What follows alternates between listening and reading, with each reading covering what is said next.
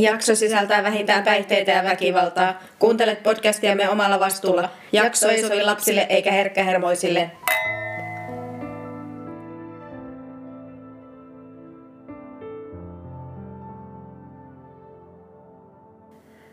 It's a cold and stormy night. A lonely man works in his winery, laying high in the Andes in Argentina. He got an offer he could not refuse. And now he has this blend of Bonarda, Syrah, and Tanat in front of him.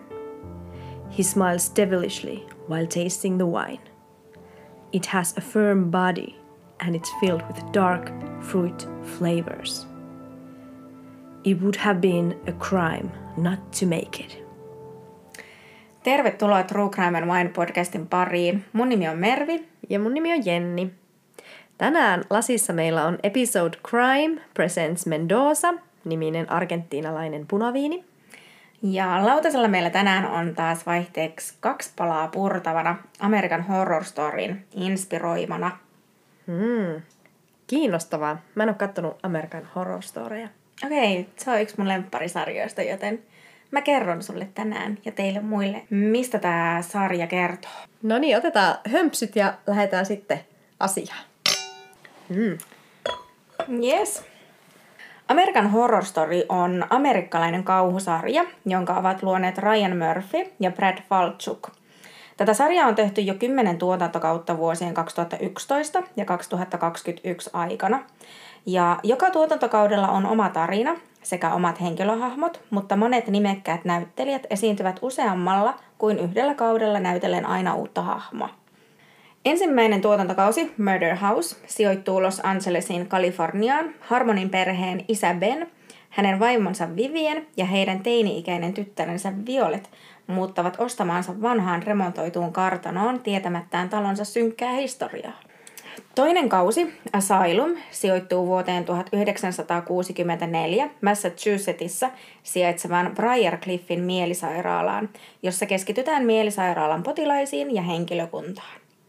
Kolmas kausi, Coven, sijoittuu New Orleansiin vuoteen 2013, ja tässä seurataan Seilimin noitien jälkeläisiä, jotka asuvat Miss Robbie Shawn akatemiassa ja taistelevat ylinoidon paikasta.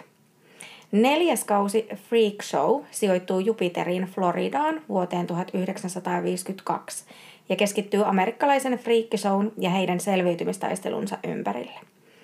Viides kausi Hotel, josta tämä tämän päiväinen jakso kertoo, keskittyy yliluonnolliseen Hotel Cortesin henkilökuntaan ja vieraisiin.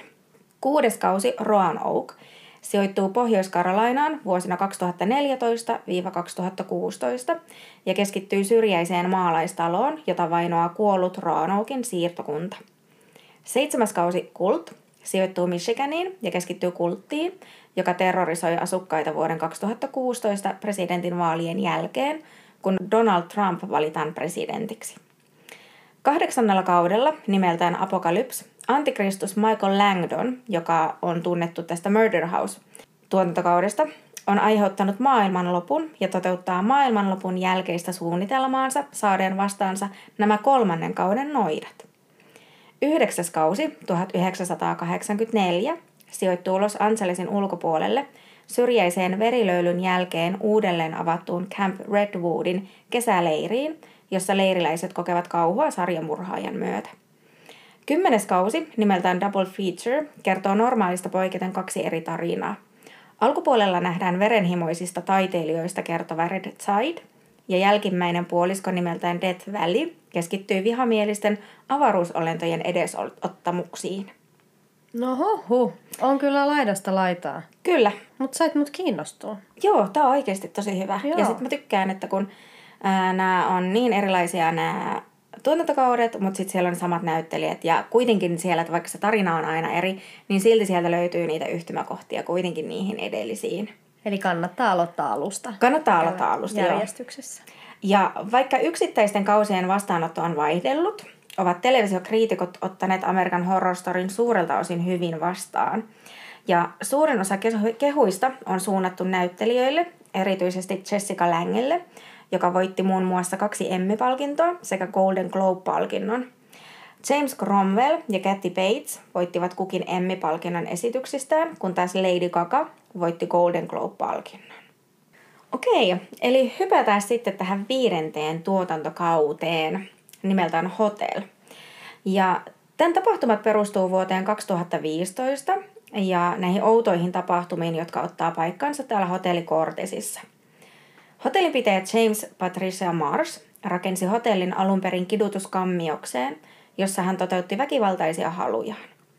Hotellia johtaa Jamesin leski kreivitar Elizabeth Johnson, jonka hänen ex-rakastajansa vaimoineen muuttivat vampyyriksi. Etsivä John Lowe saapuu hotelliin nimettömän vihjeen perusteella tutkijakseen kamalia murhien sarjaa, josta jokainen on esimerkki synnistä, joka rikkoo yhtä kymmenestä käskystä. Perheestään vieraantuneen poikansa katoamista surevan etsivä Johnin sekä verenhimoisen Elisabetin lisäksi sarjassa seurataan hotellin aina paikalla olevaa henkilökuntaa, sen pitkäaikaisia ja lyhyemmällä vierailulla olevia asukkaita, Elisabetin vampyyrilapsia sekä James Patricia Marsin henkeä, joka etsii itselleen isäntää jatkamaan väkivaltaisia tekojaan. No hoho. Ja tähän kyseiseen tuotantokauteen, kuten muihinkin American Horror Storyn kausiin, on ujutettu useita tositapahtumiin perustuvia viittauksia, kuten Hotel Cecil, Eileen Warnos ja Jeffrey Dahmer. Mutta syvennytään tämänpäiväisessä jaksossa kauden päähenkilöihin, eli hotellin perustajaan Jamesiin sekä hänen leskeen Kreivitar Elisabetiin. Okei. Okay. Siirrytään sitten näihin tosielämän tapahtumiin.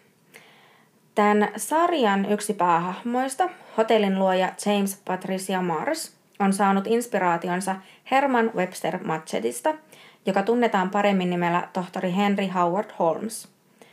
Holmes oli yhdysvaltalainen huijari ja sarjamurhaaja, joka rakennutti Chicagon vuoden 1893 maailmannäyttelyalueen läheisyyteen hotellin, jossa oli kaasukammioita, holveja ja salaovia – Hotellissa hän murhasi uhrinsa, joita arvioiden mukaan saattoi olla jopa satoja.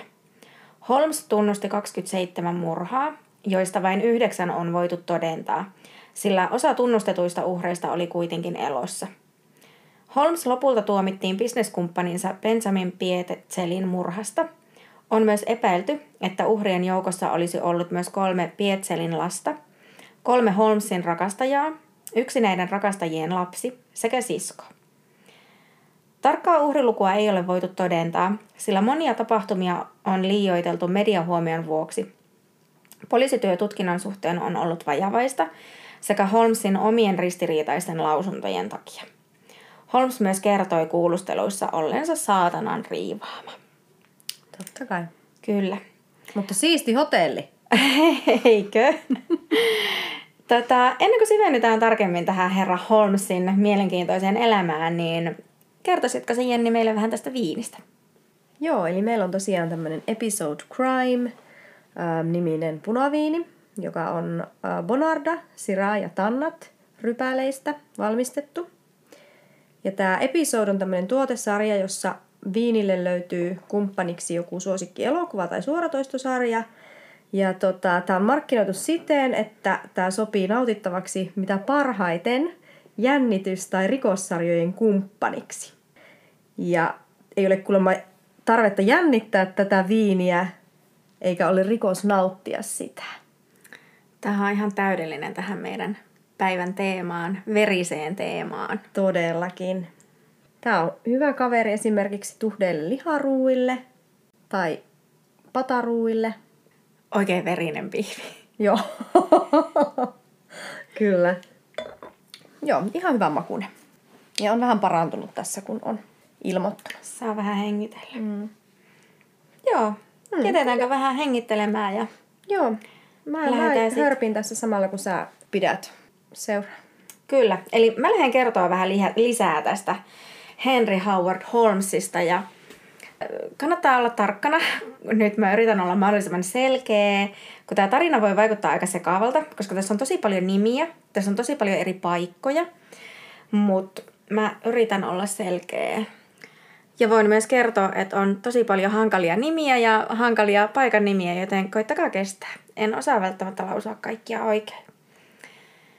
Herman Webster Matchett syntyi vuonna 1861 New Hampshireissa, Yhdysvalloissa, englantilaisten maahanmuuttajien ja hartaiden metodistivanhempien perheeseen. On kerrottu Holmesin kiduttaneen eläimiä sekä joutuneen isänsä pahoinpitelun kohteeksi lapsuudessa. Mutta näitä väitteitä ei ole voitu todistaa. Ja kuten moni varmaan tietää, nämä lapsuuden tapahtumat tyypillisesti toistuu sarjamurhaajien profiloinnissa – Eli just tämä eläinten... Eläinten kiduttaminen, ja... isän pahoinpitelyn kohteeksi joutuminen, sitten näitä yökasteluita ja mm. tämmöisiä on kerrottu tästä Holmesista, mutta tosiaan, että näitä ei ole voitu todentaa, että onko, onko tämmöisiä tapahtumia oikeasti ollut. Ja koska hänet tunnetaan paremmin Henry Howard Holmesina, tulen mä hänestä jatkossa käyttämään nimeä Holmes. 16-vuotiaana Vuonna 1877 Holmes valmistui yksityiskoulusta ja aloitti työt opettajana. 17-vuotiaana hän meni naimisiin Clara Loveringin kanssa ja he saivat pian poikalapsen. 18-vuotiaana Holmes aloitti opinnot Vermontin yliopistossa, mutta lopetti jo vuoden jälkeen, sillä hän ei ollut tyytyväinen kouluun. Vuonna 1882 hän aloitti lääketieteen ja kirurgian opinnot Michiganin yliopistossa, josta hän myös valmistui kaksi vuotta myöhemmin. Opintojensa aikana hän työskenteli professori William Jonesin alaisuudessa anatoli anatomian laboratoriossa. Anatoli, se oli eri, eri tarina se. Mutta valmistui kahdessa vuodessa. Kahdessa, joo, kyllä. Mitä se opiskeli? Lääketiede? Ää, lääketieteen ja kirurgian opinnot. Kahdessa vuodessa? Kyllä. No en luottaisi itseäni. No mutta tämä oli vuonna 1882, no että joo, ehkä silloin on eri, vähän... Eri maailma. Joo. Ja tosiaan opintojensa aikana hän työskenteli professori William Jonesin alaisuudessa anatomian laboratoriossa. Ja heidän uskotaan hankkineen tutkittavia ruumiita ryöstämällä hautoja. Okei. Nerokasta. no en ota kantaa. Mistä se Jenni Taas ajat, ajat oli eri. Mistä sä Jenni oppilaille hankit teidän materiaalit? Oh, roskiksesta.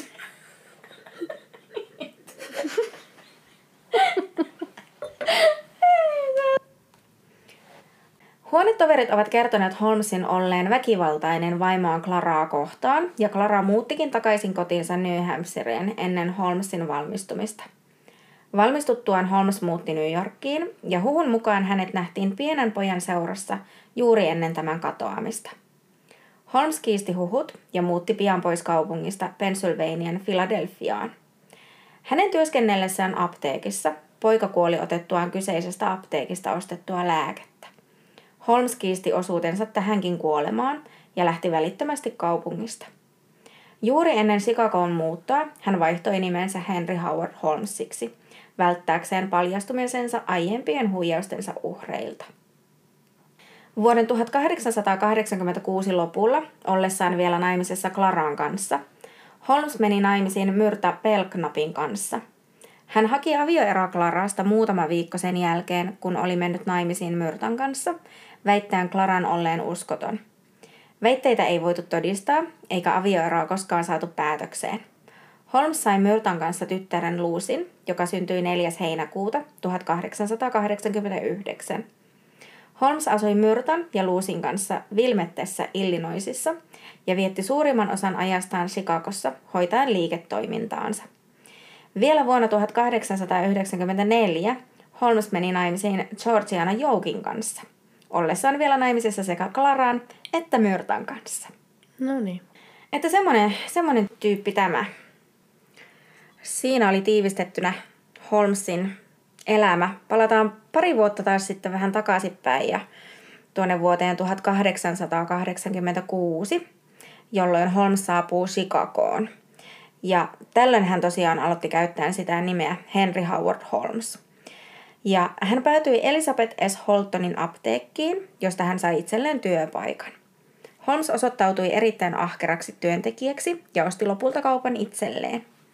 Holmes osti myös tyhjän tontin apteekin vastapäätä, jonne aloitettiin vuonna 1887 kaksikerroksisen sekarakennuksen rakentaminen, jonka toisessa kerroksessa oli asuntoja ja liiketiloja, mukaan lukien uusi apteekki. Vuonna 1892 hän lisäsi kolmannen kerroksen ja kertoi sijoittajille ja tavaran toimittajille aikovansa käyttää sitä hotellina tulevan maailmannäyttelyn aikana. On kerrottu, että Holmes rakensi tämän hotellin houkutelleksaan läheisessä maailmannäyttelyssä vierailevia turisteja murhatakseen heidät ja myydäkseen heidän luurakonsa lääketieteellisille oppilaitoksille. Ei ole kuitenkaan todisteita siitä, että Holmes olisi koskaan yrittänyt houkutella vieraita hotellinsa murhatakseen heidät, ja itse asiassa yksikään hänen todennäköisistä uhreistaan ei ollut hänelle ennestään tuntematon. Holmes on kyllä myynyt ruumiita lääketieteellisille kouluille, mutta nekin hän hankki ryöstämällä hautoja. Keltainen lehdistö nimesi rakennuksen Holmesin murhalinnaksi, väittäen, että rakennuksessa oli salaisia kidutuskammioita, ansaovia, kaasukammioita ja kellarin kremaatoria. Mutta mikään näistä väitteistä ei ollut totta. Eikä! Muut kertomukset väittävät, että hotelli koostui yli sadasta huoneesta, jotka oli sijoitettu kuin sokkelo. Ovet avautuivat tiiliseiniin, ikkunattomiin huoneisiin ja umpikuja portaisiin. Todellisuudessa hotellin kerros oli kohtalaisen kokoinen ja suurelta osin merkityksetön – se sisälsi joitain piiloitettuja huoneita, mutta niitä käytettiin lähinnä Holmesin luotolla ostamien huonekalujen piilottamiseen, joita hän ei aikonut maksaa. Mikä pettymys. Se ei ollutkaan niin hieno se hotelli kuin mä ajattelin. Niin, eikä se Holmes ollutkaan niin raaka niin, tyyppi. No. Mutta... Vähän lässähti tää homma. Älä vielä, kyllä tämä tästä vielä jatkuu. Hotelli tuhoutui tulipalossa pian Holmesin pidätyksen jälkeen, mutta se rakennettiin suurelta osin uudelleen ja sitä käytettiin postitoimistona vuoteen 1938 asti. Uhu. Surullisen kuuluisen murhallinnansa lisäksi Holmesilla oli myös yksikerroksinen tehdas, jota hän väitti käytettävän lasin taivutukseen. On epäselvää, käytettiinkö tehdasuunia koskaan lasin taivutukseen, ja arveltiin, että siitä on käytetty Holmesin rikosten syyttävän todisteen tuhoamiseen. Niin luiden taivuttamiseen enemmänkin kuin lasin niin. taivuttamiseen. Joo, ja mä mietin myös, että onkohan se siellä hävittänyt näitä ruumiita. Seuraavaksi me voitaisiin mennä vähän näihin Holmesin uhreihin, mutta mitäs meidän viini? Mä täytyy sanoa, että ihan ensimmäinen hörppy, kun mä otin tätä, niin mä olin vähän pettynyt. Siis, että ei oikein maistunut millekään, mutta tosiaan mitä pitempään tämä on tuossa ollut, niin täältä on kyllä alkanut tulemaan tätä ihan mukavaa muhevuutta ja marjaisuutta. Mä kyllä tykkään tästä. Joo. Aika helppo. Ja pehmeä, tosi mukava viini. Kyllä, se oli reilun kaupan viini. Mm-hmm. Yksi Holmesin ensimmäisistä uhreista oli hänen rakastaja Julia Smith. Julia oli Ned Connerin vaimo, joka oli muuttanut Holmesin rakennukseen ja työskenteli apteekissa. Kun Connor sai tietää Smithin suhteesta Holmesin kanssa, hän erosi työstään ja muutti pois jättäen Smithin ja hänen tyttärensä Pearlin taakseen. Smith sai Pearlin yksinhuoltajuuden ja jäi hotelliin jatkaen suhdettaan Holmesiin. Julia ja Pearl katosivat jouluaattona 1891. Ja Holmes väitti myöhemmin, että Julia oli kuollut abortin aikana. Lääketieteellisestä taustastaan huolimatta Holmesilla ei todennäköisesti ollut kokemusta aborttien tekemisestä ja kuolleisuus tällaiseen toimenpiteeseen oli tuolloin korkea. Holmes kertoi myös myrkyttäneensä Pearlin, mikä todennäköisesti auttoi salaamaan Julian kuoleman olosuhteet. Osittainen luuranko, mahdollisesti noin Pearlin ikäisestä lapsesta, löydettiin myöhemmin Holmesin kellarista. Toinen Holmesin uhri, Emeline Sigrande, aloitti työskentelyn rakennuksessa toukokuussa 1892 ja katosi saman vuoden joulukuussa – hänen katoamisen jälkeiset huhut väittivät, että hän oli tullut raskaaksi Holmesille ja joutuneen mahdollisesti toisen epäonnistuneen abortin uhriksi, jota Holmes yritti peitellä. Työskennellessään Chemical Bank-rakennuksessa Holmes tapasi ja ystävystyi Benjamin Pitetselin, rikollisen menneisyyden omaavan puusepän kanssa, joka esitteli samassa rakennuksessa keksimänsä hiilisäiliötä. Holmes käytti Pitetseliä oikeana käteenä useisiin rikollisiin suunnitelmiin. Piirilakimies kuvaili myöhemmin Pitetseliä Holmesin työkaluksi, hänen olennokseen.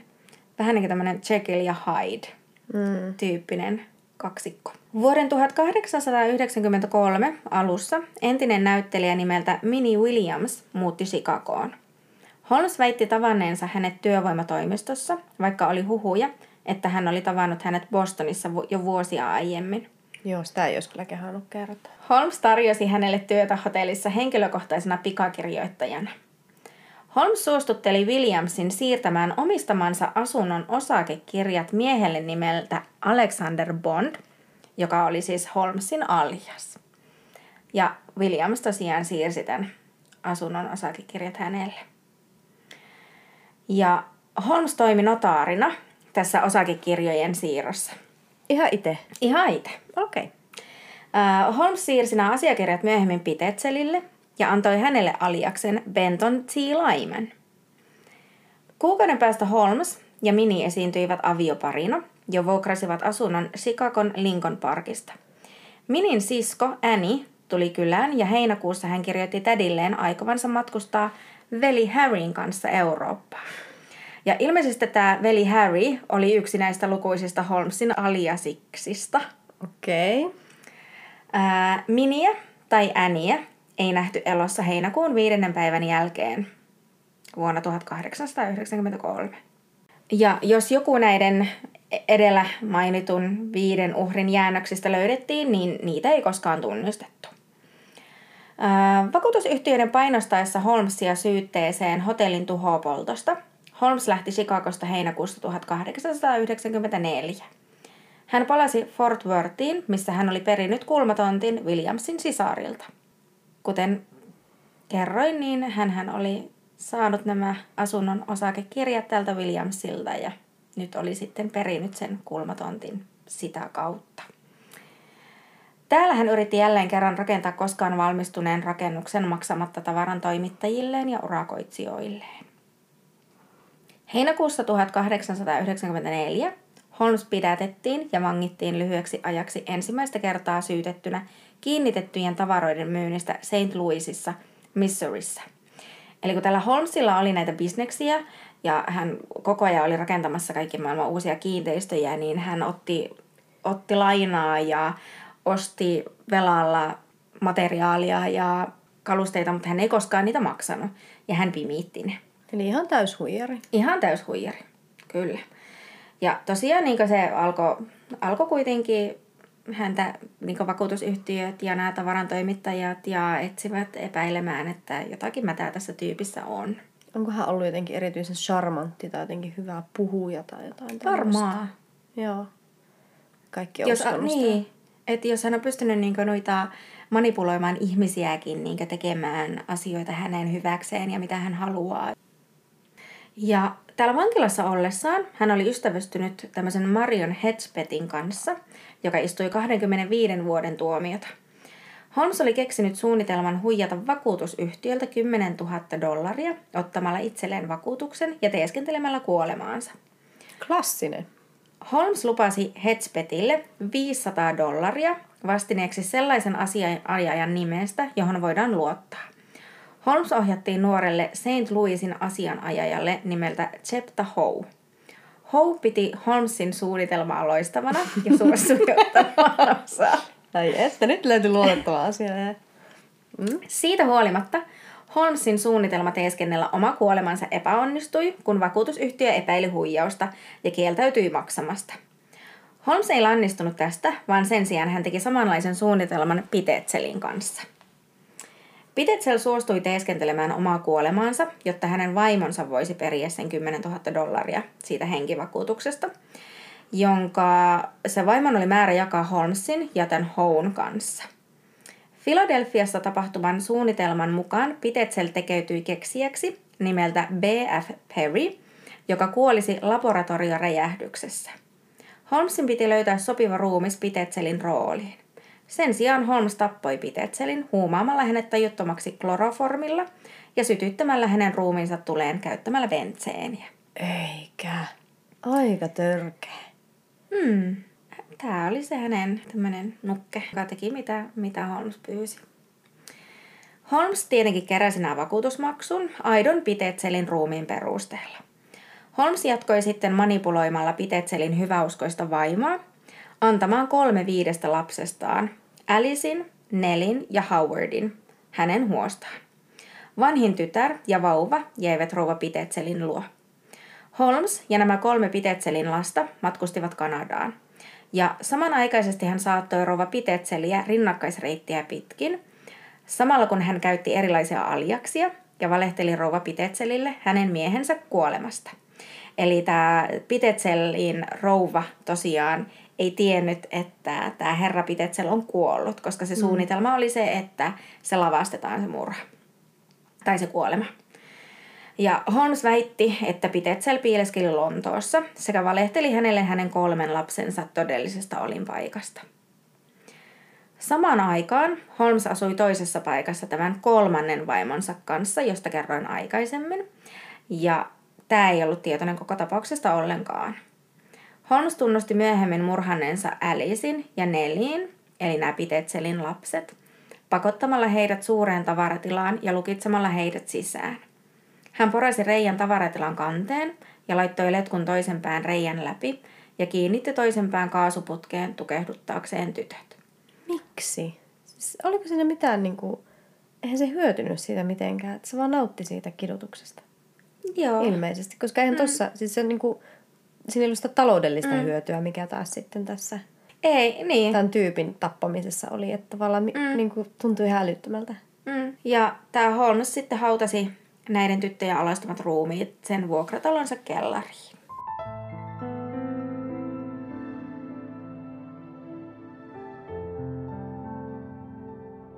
Frank Geyer, Philadelphian poliisi etsivä, jonka tehtävänä oli tutkia Holmesia ja löytää nämä kolme kadonnutta lasta, löysi kahden Pitetsel-tytön hajonneen ruumiin Toronton kodin kellarista.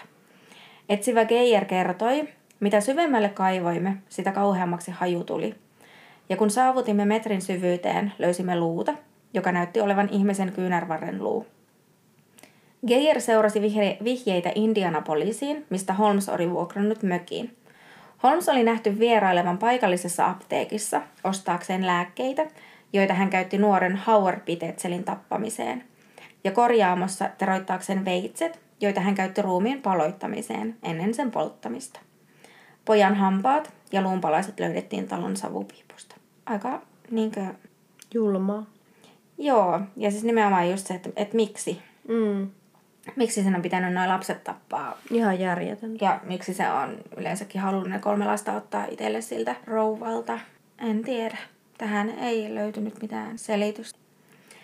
Ö, mutta tämä Holmesin murhaharrastus päättyi lopulta, kun hänet pidätettiin Bostonissa 17. marraskuuta vuonna 1894. Harrastus? Joo, sen jälkeen, kun yksityinen etsivä toimisto jäljitti hänet Filadelfiasta. Häntä pidettiin vangittuna hevosvarkauksista Teksasissa, koska viranomaiset olivat tulleet epäluuloisemmiksi tässä vaiheessa ja Holmes näytti olevan valmis pakenemaan maasta hyväuskoisen kolmannen vaimonsa seurassa. Eli tämän takia sitä tosiaankin niin pidettiin vangittuna tämmöisestä pienestä mm. hevosvarkaudesta, eikä, eikä tuota, päästetty, päästetty lunneita vastaan pois. Heinäkuussa 1895, kun Alicein ja neljän ruumit löydettiin, Chicagon poliisi ja toimittajat alkoivat tutkia Holmesin Holtein-rakennusta Englewoodissa, jota paikalliset kutsuivat linnaksi. Vaikka mediassa esitettiin monia sensaatiomaisia väitteitä, ei kuitenkaan löytynyt todisteita, jotka olisivat voineet tuomita Holmesin siellä Chicagossa. Lokakuussa 1895 Holmes joutui oikeuden eteen Benjamin Pitetselin murhasta, ja hänet todettiin syylliseksi ja tuomittiin kuolemaan. Siihen mennessä oli ilmeistä, että Holmes oli murhannut myös kolme kadonnutta Pitetselin lasta. Tuomionsa jälkeen Holmes tunnusti 27 murhaa Chicagossa, Indianapolisissa ja Torontossa. Vaikka jotkut näistä ihmisistä, jotka hän tunnusti murhanneensa, oli vielä elossa. Ja näiden lisäksi vielä kuusi murhayritystä – Hearst-sanomalehdet maksoivat Holmesille 7500 dollaria vastineeksi hänen tunnustuksestaan, joka todettiin nopeasti enimmäkseen hölynpölyyksi. 7. toukokuuta 1896, juuri ennen 35-vuotis syntymäpäiväänsä, Holmes hirtettiin Moija Mensingin vankilassa Pitetselin murhasta. Kuolemansa saakka Holmes pysyi rauhallisena ja ystävällisenä ja osoitti hyvin vähän pelon, ahdistuksen tai masennuksen merkkejä. Tästä huolimatta hän pyysi, että hänen arkkunsa suljettaisiin sementin sisään ja haudattaisiin 10 metrin syvyyteen, koska hän oli huolissaan hautajien ryöstäjien varastavan hänen ruumiinsa ja käyttävän sitä dissektioon. Eli hän pelkäsi itsensä kaltaisia ihmisiä, niin. että hän joutuisi ryöstetyksi haudasta ja joutuneensa sitten. No voi voi. Hmm. Äh, hirtettäessä Holmesin niska ei katkennut. Sen sijaan hän kuristui kuoliaksi hitaasti, nykien yli 15 minuuttia ennen kuin hänet julistettiin kuolleeksi 20 minuuttia ansan ponnahduksen jälkeen. Teloituksen jälkeen Holmesin ruumis haudattiin merkitsemättömään hautaan Holy Crossin hautausmaalle, katoliselle hautausmaalle Philadelphian läntisessä Jaadonin esikaupungissa Pennsylvaniassa. Semmonen oli herra Holmes. Okei. Okay. Vähän sekava tyyppi. No joo, aika monenmoista kuviota pyöritti. joo.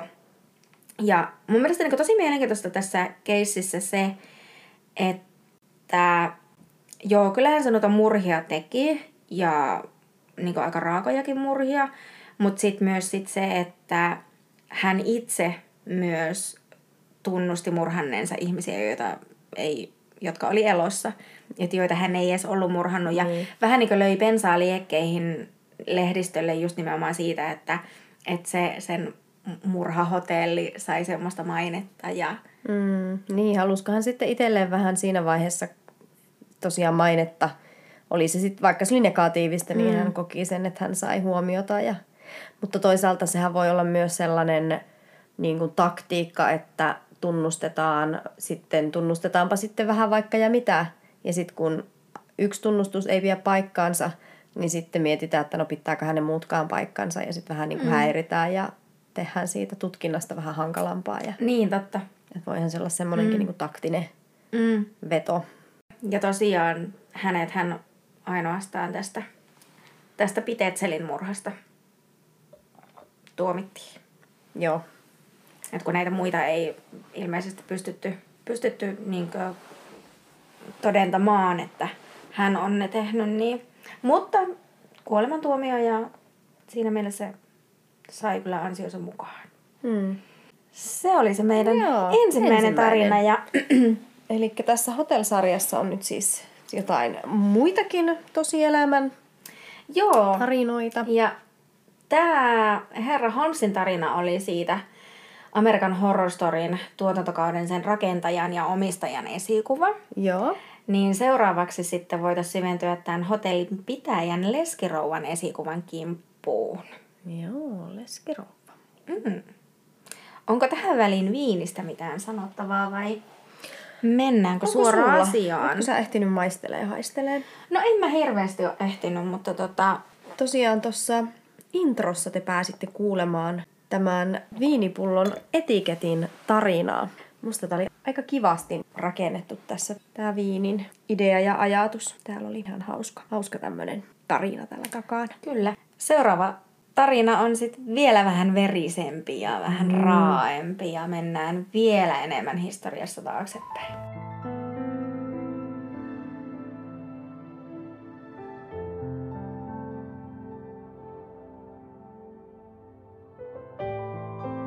Tämän American Horror Storyn, sen viidennen tuotantokauden sarjan päähahmo, Lady Gagaan esittämä hotellin omistajan leskirouva Elizabeth Johnson on saanut inspiraationsa kaimastaan Elizabeth Butterista. Elizabeth Buttery oli unkarilainen kreivitär ja sarjamurhaaja. Häntä ja neljää hänen palvelijaansa syytettiin jopa satojen tyttöjen ja nuorten naisten kiduttamisesta ja tappamisesta – Aatelisarvo esti Elisabetin teloituksen, mutta hänen palvelijansa eivät välttäneet tätä kohtaloa. Elisabet, eli syntymänimeltään Ersebet Pathari, syntyi 1560 Patharien aatelisperheeseen. Hän sai siihen aikaan poikkeuksellisen hyvän kasvatuksen, sillä hänet opetettiin lukemaan ja laskemaan.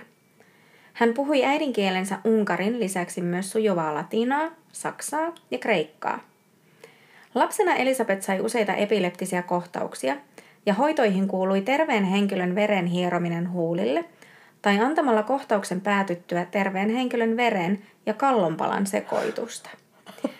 Ei siis mikään ihme, että hänestä tuli verenhimoinen. No ei. Ja tämän vähintäänkin kyseenalaisen hoitomuodon lisäksi hän oli myös nuorena nähnyt teloituksia, satanismia sekä noituutta. Elisabeth naitettiin kreivi Nadasnille vuonna 1575, Elisabetin ollessa siis vasta 15-vuotias. Kreivi oli usein sotamatkoilla Turkissa, mutta vuosina 1585-98 pari sai viisi lasta. Erään legendan mukaan Elisabeth löi kerran palvelijatartaan kasvoihin niin kovaa, että palvelijattaren nenästä alkoi vuotaa verta. Osa verestä roiskui Elisabetin iholle, ja hän ajatteli ihonsa näyttävän heti kauniimmalta ja nuoremmalta. Tästä hän sai ajatuksen kylpeä nuorten naisten, usein neitsyiden, veressä. Kun Elisabeth halusi mennä kylpyyn, nuorta tyttöä roikotettiin ammeen yläpuolella samalla, kun hänen kaulansa viilettiin auki. Tarinaa verikylvistä ei kuitenkaan ole pystytty todistamaan todeksi, eikä vuonna 1817 julkaistuissa todistajan lausunnoissakaan mainittu niistä mitään. Yksi yleinen selitys legendalle on, että Kreivittären vaatteet olivat kidutuksien jäljeltä niin verisiä, että näytti aivan siltä kuin hän olisi kylpenyt veressä.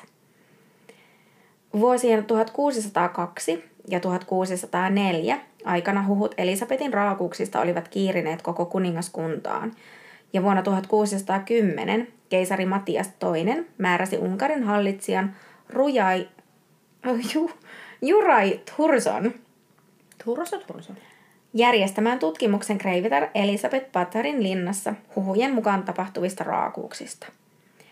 Sysäyksen näihin tutkimusten aloittamiselle olivat antaneet Kreivittären surmaamien aatelisten sukulaiset, joita Elisabeth oli surmannut perustamassaan tyttökoulussa, alempisäätyisten nuorten naisten käytöä vähiin.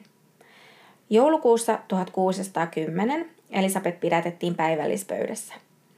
Erään tarinan mukaan Turson lähettämät sotilaat löysivät heti Kreivittären linnaan astuttua nuoren naisen ruumiin ja toisen kuolemaisillaan olevan naisen. Näiden vuosien aikana Kreivitar surmasi joidenkin lähteiden mukaan yli 600 naista. Suurin osa uhreista oli nuoria naisia, jopa 12-vuotiaita, yleensä neitsyitä. Ennen oikeudenkäyntiä kuultiin yli 300 todistajaa, jotka kertoivat Kreivitar Patherin muun muassa polttaneen uhrien sukupuolielimiä, jäädyttäneen naisia alasti ulos pakkaseen kaatamalla vettä heidän päälleen, näännyttäneen uhreja nälkään ja purreen paloja heidän kasvoistaan. Tein tätä tutkimusta, niin jossain oli sitten tämmöinen, että, että se Elisabeth oli purru siltä palan rinnoista irti tältä uhrilta ja tämä pakottanut tämän uhrin paistamaan ne lihat ja syömään ne sitten itse. Elisabeth ja neljä apulaista todettiin syyllisiksi 80 murhaan oikeudenkäynnissä 7. tammikuuta 1611. Kreivitar itse ei ollut paikalla oikeudenkäynnissä, eikä häntä missään vaiheessa syytetty oikeudessa tai tuomittu rikoksesta. Silti jo heti 30. joulukuuta 1610 tapahtuneen kiinnioton jälkeen Elisabeth vangittiin kotiinsa linnan umpeen muurattuun huoneistoon, jossa hän kuoli neljä vuotta myöhemmin 54-vuotiaana 21. elokuuta 1614. Siis tästä on tehty elokuva vuonna 2009. Okei. Okay. Kreivitar, eli The Countess. Joo. Se on, siinä näyttelee Julie Delpy pääosassa ja sen on ohjannut ja käsikirjoittanut Julie Delpy. Okei, okay, täytyy ottaa seurantalistalle. Voisi katsoa. Joo, siis mä olen, olen nähnyt tämän elokuvan kyllä. Joo. Tämä tota, sun kertomus kuulosti niin tutulta, että pääsin heti etsimään, että varmasti tästä on tehty elokuva. Joo. Kyllä oli. No oliko minkälainen elokuva? No en kai mä muista enää. siis varmaan ihan hyvä. Sellaiset oli tämän päivän tarinat. Kauhean mielenkiintoisia. Oli vähän tämmöistä historiallisempaa, Joo. ehkä enemmän. Joo, oli kiva mennä ajassa taakse. Toki tietenkin näissä hankala just se, että kun on niin vanhoja tapauksia, että hirveästi ei löydy sitä niin faktatietoa ja se mitä löytyy niin on tosi suppeeta ja vähän joudut sieltä jopa karsimaan, että kun ei pysty luottamaan siihen, että no onko tämä oikeasti mennyt näin vai niin, ei. Mutta ei me voi tietää, mm. mutta se on niinku, me, me tiedetään, että se voi olla osa totuutta ja osa siellä on varmasti ajan Kyllä. saatossa vähän saanut erilaisia mittasuhteita, mutta tota, Joo. mitä enemmän on true crimea kuunnellut, niin on huomannut sen, että kyllä se todellisuus on aika raakaa. Ja varsinkin tässä, kun on ollut näitä just, että meillä on ollut rinnakkain se joku elokuva Mm. ja sitten se tosi tarina, niin kyllä se tosi tarina on yleensä ollut raaempi.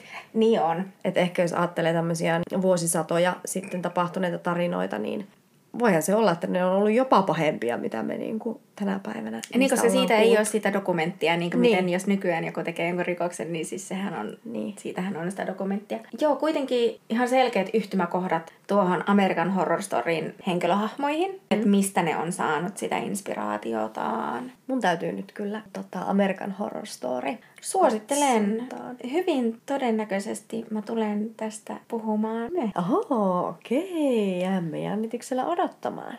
Käykää Instagramissa tykkäämässä meidän postauksista ja seuraamassa ehdottomasti meidän tiliä, eli True Crime and Wine alaviiva podcast. Siellä me julkaistaan meidän joka viikkoinen viini aina maanantaisin.